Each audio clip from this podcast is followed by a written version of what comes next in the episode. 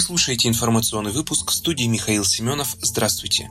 Справедливая Россия требует для семей погибших медиков специальную пенсию – Дополнительное пенсионное обеспечение для семей и детей медработников, погибших от коронавируса, предлагают ввести депутаты фракции «Справедливой России» в Госдуме. Напомним, что за последние месяцы сотни медиков отдали свои жизни в борьбе с пандемией коронавируса. Список памяти, который ведет с начала эпидемии медицинское сообщество, насчитывал на вчерашний день 483 фамилии. В нем медики разных специальностей – хирурги, терапевты, медсестры и фельдшеры скорой помощи. В этом списке есть люди, ушедшие в весьма почтенном возрасте, за 80 70, но много и тех, кому было всего 30-40 лет. В связи с этим «Справедливая Россия» считает необходимым предусмотреть особое пенсионное обеспечение семей и детей медработников, погибших от коронавируса. Они погибли на войне с невидимым врагом – вирусом, и забота о благополучии их семей должна стать государственной заботой. Партия «Справедливая Россия» во главе с Сергеем Мироновым подготовит законопроект о пенсиях членам семей погибших медработников. И как отметил парламентарий, это будет приоритетом работы «Справедливой России» на ближайшее время. Сергей Миронов надеется, что инициативу поддержат все фракции Госдумы.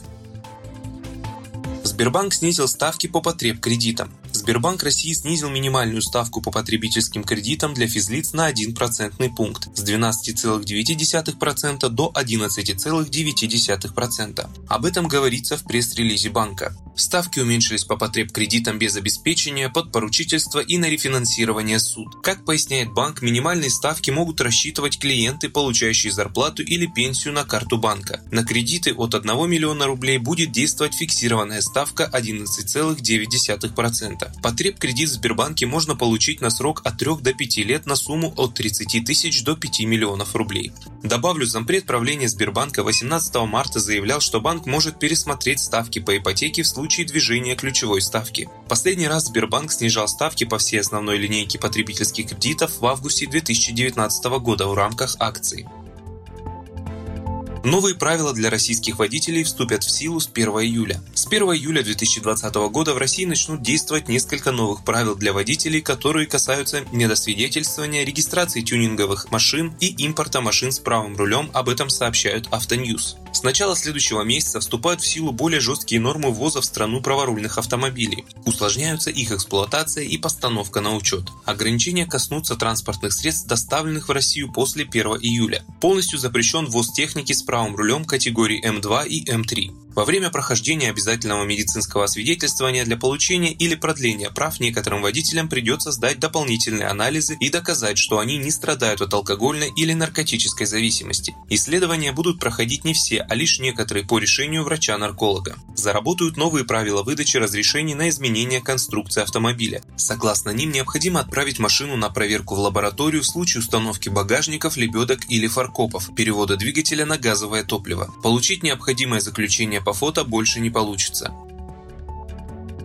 Досрочно по поправкам в Конституцию проголосовали свыше 85 тысяч человек. Об этом рассказала председатель ЦИК Элла Памфилова. По ее словам, это люди, которые голосовали в труднодоступных или отдаленных местностях, на судах и за рубежом. Напомню, общероссийское голосование по поправкам стартовало сегодня. По всей стране открылись более 96 тысяч участков, заявили в Центр избиркоме. Участки будут работать до 1 июля с 8 до 20 часов по местному времени во всех регионах. Основной день голосования 1 июля, он объявлен выходным. Еще 6 дополнительных дней выделены, чтобы избежать наплыва посетителей. Везде организованы центры общественного наблюдения за ходом голосования, в том числе с участием международных экспертов. Соблюдение санитарных мер безопасности обязательно в Москве и Нижегородской области голосование проходит еще и электронно.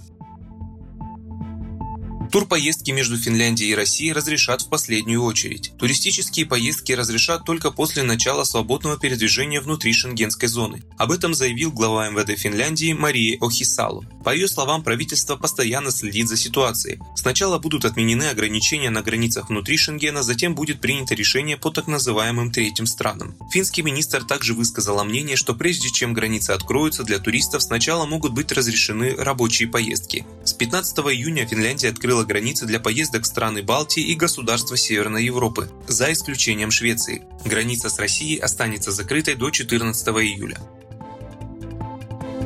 Подписан первый в истории контракт на выход туриста в открытый космос. Контракт заключен с американской компанией Space Adventures. Согласно договору, данный космический полет будет осуществлен в 2023 году. Планируется, что это будет краткосрочная экспедиция двух человек на борту корабля «Союз МС» на российский сегмент МКС. В ходе полета один из участников экспедиции совместно с профессиональным космонавтом выйдет в открытый космос.